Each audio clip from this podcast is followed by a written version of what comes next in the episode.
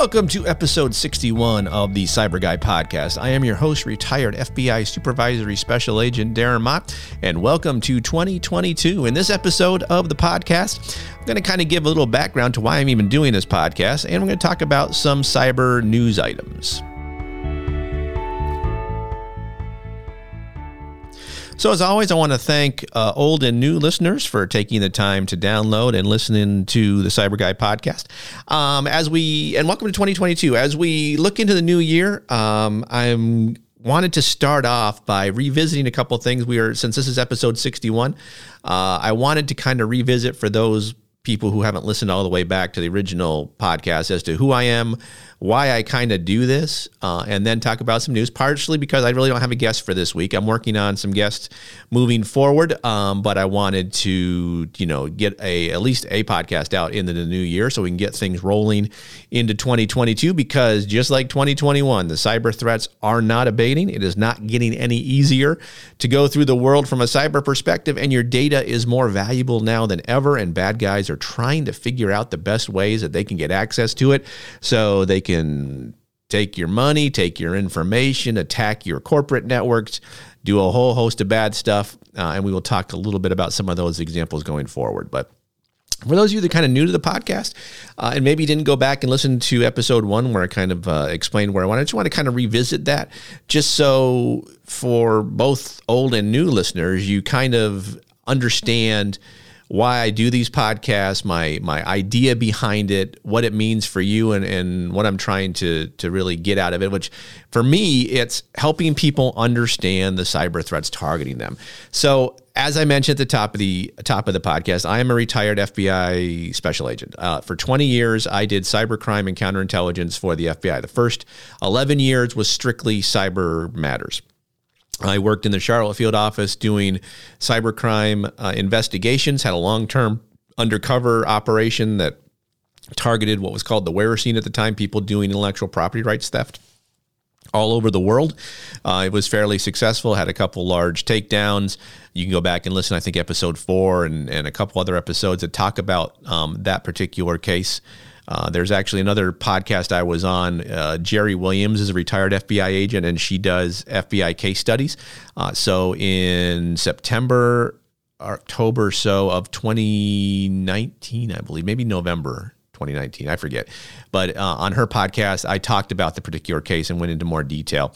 So, you know, feel free to go ahead and look at that. But I did that for 11 years, and then I moved into the counterintelligence world because there was a huge shift uh, with FBI priorities in the late aughts, I guess, if you will, into the early 20 teens, where there was obviously a realization that nation state actors were using their counterintelligence or their spy networks.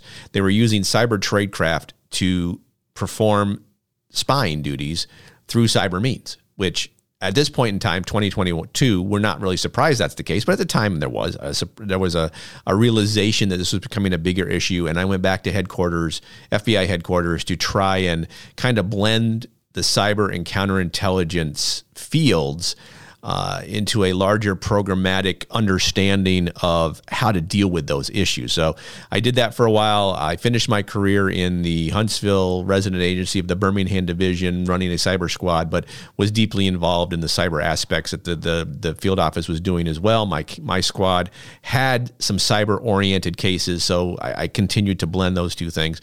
Prior to joining the FBI, I was a high school teacher, and I make that point simply because what I'm doing now is trying to blend blend those two disciplines, my educational background, my cybersecurity background, my cyber investigative and management background, into helping people understand or be better educated as to what the threats out there that they are that are targeting them trying to get their data. Everybody listening to this podcast, anybody who's ever listened to this podcast, anybody and everybody else who doesn't listen to the podcast is a potential cyber target by a variety of different cyber actors, be them cyber criminals, be them cyber hacktivists, be them nation state actors, cyber terrorists. Pick a pick a cyber threat and you are being targeted by those individuals or those entities in some way, shape, or form, largely because you have information that is valuable to, to, them. Now, you may say, I don't have any personal information that's valuable to anybody. I don't have a lot of money. They can't really steal a lot out of my bank account. It really wouldn't hurt me, whatever. But your network that you own, your home network, your, your corporate network, your business network, all of those things have value to cyber bad guys uh, because they can use those networks to launch attacks remotely. Now, if you're a company and you don't do business in China, it is a good idea for you not to um, uh, have Chinese IP addresses, internet protocol addresses that attach to your network. That nothing good can really happen with that if you do not do active work in China. So if you do do if you do have um, parts of China you deal with, then you have to have some of that allowed. So That creates a whole host of other problems. But the point being, chances are if you're not doing business in China or Russia, you don't allow those IP addresses to your network if you've got it configured correctly. But bad guys know that you have plenty of US uh, IP addresses that connect to your network because you kind of have to do that for your business perspective. Um, and that being said, they will find networks domestically that they can access so that they can then get into the networks they want to get into. So that is why I say your information is valuable, whether be it your personal information, your corporate information, your network information. You know, our our nation state actors looking to hack into your home network, not necessarily, but with COVID occurring and more people working from home, that creates a huge new attack surface where bad guys are utilizing home networks to get access to corporate networks. So they they they find a way to hack your home, be it through an Internet of Things device, be it through an email that you're not supposed to click on and you accidentally open. You go to a, you mistype in a website and go to a website that has what's called drive-by malware that just drops malware on your system without you really doing anything. Host of different ways bad guys get in. I have episodes that talk about those things. You can go back and listen to that. So, but um, the, my point being, my goal for this podcast is to make people better understand the threats targeting them so that they can assess their risk and proceed wisely online. Because, as I say at the end of every episode, knowledge is protection. The more you understand, the more you know, the safer you will be. I, I, have another podcast called, called Get Cyber Smart, which is a seven to 10 minute little informational email that I'm, I'm sorry, podcast that um, talks about different cyber topics just from an educational perspective. Again, taking that educational background and blending it with cyber the cyber background so that they get a little cyber smarter because if you get a little cyber smarter, you get a whole lot cyber safer, blah, blah, blah. But the, the point being, I'm in both podcasts, I'm trying to educate folks. this Is a larger, this is a longer form podcast because I try to bring in friends I have within the cyber industry, fellow uh, FBI agents who have retired and talk about their history, um, cases that they've run. And so, uh, if you are listening to this podcast and you are in the cyber industry and you would like to be uh, you'd like to be on the podcast just let me know. I'm certainly happy to talk to anybody who's willing to, to participate on the podcast. So just hit me up darren at thecyburguy.com cyber spelled c-y-b-u-r and people have probably asked or wonder why is it called cyber c-y-b-u-r well in the fbi um, we had short term we had i'm sorry we had um, names for certain items that were FBI related. So if you got a cell phone provided to you by the FBI, agents had cars that were assigned to them they could drive home. We called these BU phones BU cars. The BU is a reference to bureau as far, far as Federal Bureau of Investigation. So, from a marketing perspective, I took cyber and used instead of saying spelling it B E, I spelled it B U. Still sounds like cyber, but it's it's the BU stands for bureau because of my relationship with the FBI. So that's why I spell cyber in all of my branded stuff C Y B U R. So that is why that is there. If that's something you've wondered for a long time and I haven't explained it since like really the first episode long ago, so that's that's why that is what it is. So again, my point here is this podcast is designed to keep people safe because that's really my goal. I talk to thousands of people uh, over the course of my career in the cyber world, d- largely dealing with potential threats to their company, to their personal information, or they were victims outright. And most of them thought this is not something, cyber is not some, a cyber problem, a cyber crime is not something that's going to happen to me. That was probably the biggest thing I ever heard uh, until it did happen to them. And I did a lot of outreach trying to prevent this so that people would not become victims. And so I'm no longer in that role, obviously, but now being able to do podcast and, and reach out to people this way, I'm trying to do the same thing by helping people not become victims of cybercrime. Or if they do become victims of cybercrime, hopefully they, they get an understanding of where they can go to get help immediately. Because there's a lot of ways, if you are in the early stage of a cyber event, you can get in front of it and protect yourself. Uh, I'll give you an example um, kind of of this where the FBI tries to help businesses and companies stay safe, obviously, to not become cyber victims. At a company, um, their CIO called me and wanted to know if uh, a certain agent in the Birmingham division was who they said they were. He had contacted the company and said, We have belief that there is uh, a potential threat to your network. There are bad guys that are going to they're going to do a ransomware attack on your network because we have intelligence that indicates that's the case. So call me back and you know I'll give you more information. So they got that message. So the CIO called me to confirm that this agent was who they said they were because the CIO knew another CIO who knew me personally. So I said, yes, that agent is an, a cyber agent out of the Birmingham division. You should listen to them and do whatever they say. Well, the CIO apparently didn't take what I said truthfully or whatever, didn't didn't follow up what I said because the cyber supervisor sent the CIO an email saying, here is information we have, and here are the files to look for on your system so you can remove them from your system and not become a victim. Well, that CIO still didn't even believe that email and decided to contact the special agent in charge of the Birmingham division to confirm we were all who we said we were me, the other agent, the supervisor. Uh, unfortunately, the intelligence we had was that the bad guys were already in their system. The CIO sent the email from within their system. The bad guys saw the email go out asking if all of this information was correct. When the CIO showed up the next day at work, their system was locked up because the bad guys had launched the ransomware attack. They so ransomware doesn't always happen immediately. Bad guys try to stage the information on the networks. Um, so I say all this to make the point that my goal has always been to help people not become victims. But sometimes people who have the potential to become victims don't realize that they don't necessarily um, looking out for their best interest because they still don't even believe when the FBI calls them, which is probably not a completely bad thing in the sense that you want to trust but verify. But no offense to this particular CIO, but they verified three times and still didn't trust it. So at some point, you got to kind of trust that you, your verification is correct. So I say all that just to make the point that you know, not you know, people don't think cyber is going to happen to them. The CIO didn't think it would happen to them, and then it happened to them.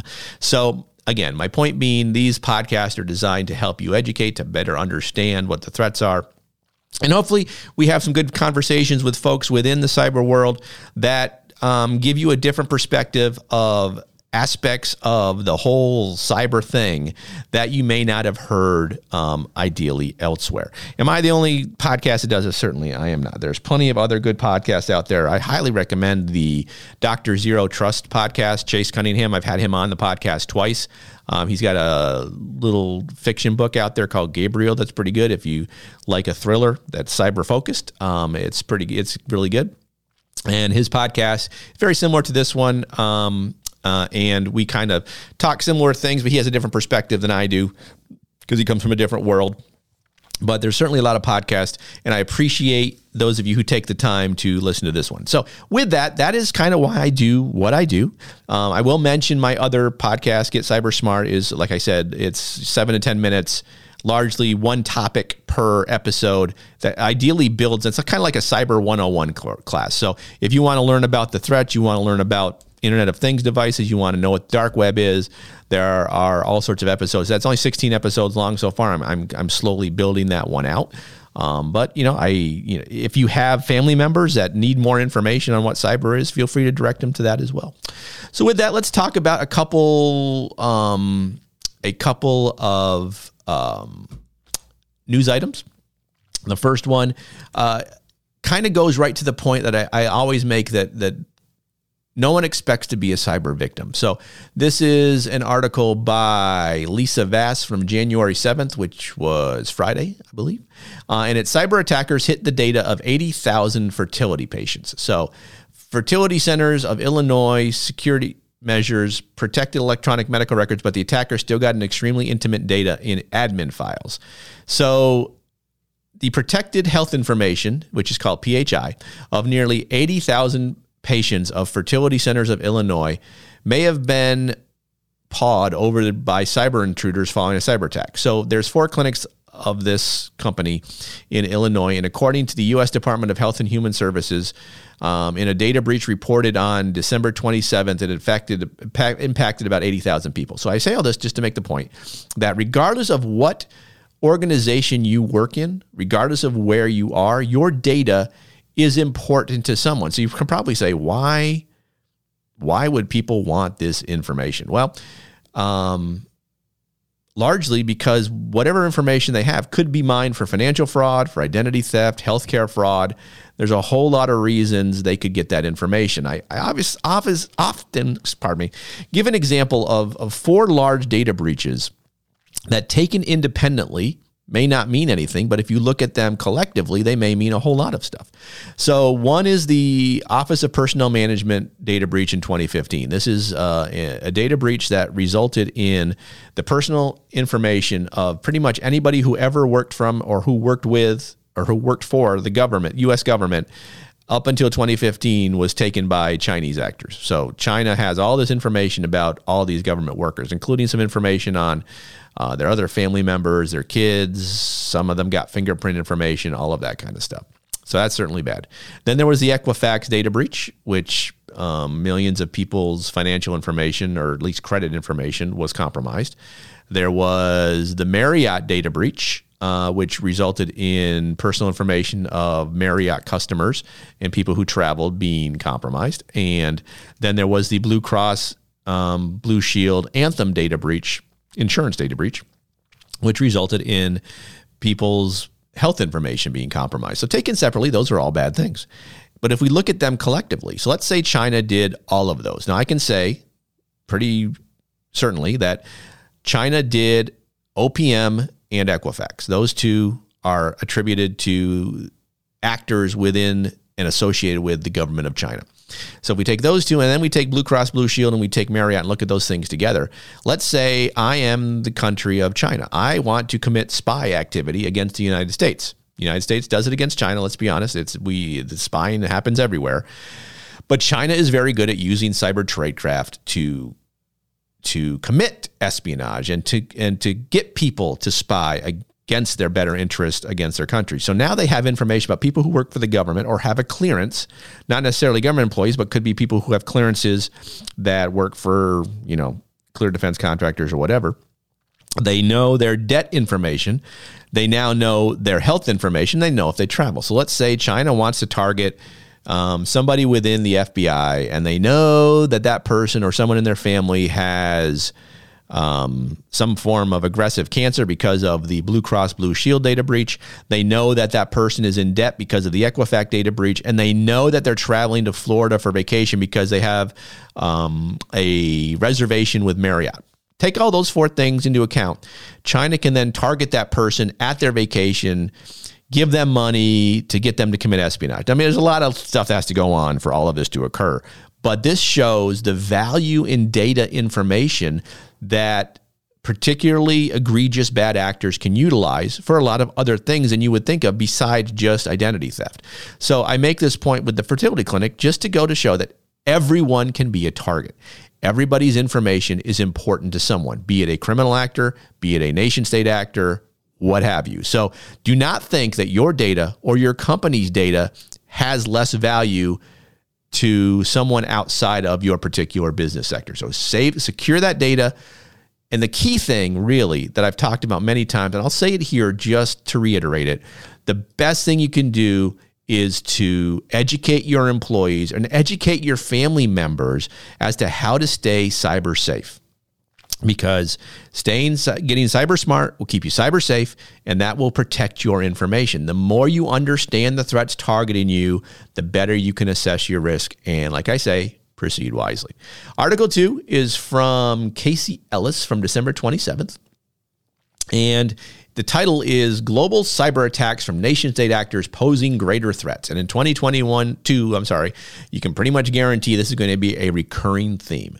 This is the whole thing I talk about with counterintelligence and cyber tradecraft. Nation state actors utilizing cybercrime activities to do things to benefit their country. So the so this is from Casey Ellis. I'm reading from his article. The macro trend I'm most alarmed by today is the fact that attackers don't seem to care about getting caught anymore. And that is for damn sure, because certainly very few people are being prosecuted for any of this. And that's another uh, truth besides people don't think they'll be victims is that it's very hard for anyone to ever come to justice for any of these things. It does happen on occasion, but it's very hard because it's, you know, obviously Russia, China, Iran are not going to send their cyber attackers to the United States to be tried. But anyway, re- continuing with the article, we have seen an increase in temerity of attacks by nation states, such as the Russian attack on SolarWinds, and seen their attack tactics shift from targeted stealthy operations into opportunistic hacks for potential future uses, such as the attacks attributed to Hafnium. Such a brazen approach hasn't been a common tactic of nation states in the past, but now seems to be the status quo. In part, this trend may also be due to a destabilization of the international relations climate stemming from COVID 19, as well as work from home forcing core business services out onto the internet to facilitate employee access. Broadly speaking, we should see China as a rising cybersecurity threat on the international stage. That has been the case for some time in terms of their economic defense and military posture, but 2021 has quite clearly demonstrated that the relationship has deteriorated into a sort of Cold War with espionage playing out in the cyber domain. And that is absolutely correct, not just with China, but also with Russia. And I've been saying this for 13 years China is bad. China, there is the and, and I'm not going to get political here, but the fact that we do not have a stricter and more telling um, posture against China cyber attacks is very disheartening in the sense that they continue to do this. Now you can say that in 2014 or somewhere in there that former President Barack Obama and Xi Jinping promised not to hack each other. And let's be honest, neither one of them probably uh, or really have followed that particular promise. China continues to attack the U.S. government entities and private entities at a at a at a scale that is really unprecedented. Russia is starting to dive into more publicly anyway the private firm uh, for a private company realm in the sense that they are no longer being quiet about what they do. I used to give an analogy in presentations. If you want to know who hacked you, if you think about the room you're in as a network with all sorts of data, if you came in tomorrow and the room was empty, China was there. If you came in tomorrow and a pencil in the corner was gone, Russia was there. And if you came in and it was on fire, Iran was there. Now, that was more of a joke than anything else, but the point is made that China takes everything. China goes in and vacuums as much data out as they can, and they try to figure out what they have afterwards. Russia, in the past, was very stealthy as far as trying to find the exact thing they're looking for and make it hard for anyone to determine it's been taken. And Iran is, eh, you know, it, it that particular analogy probably not the most correct in that they burn everything down, but certainly they would look to do damage to networks. But they certainly steal it like China and Russia does as well.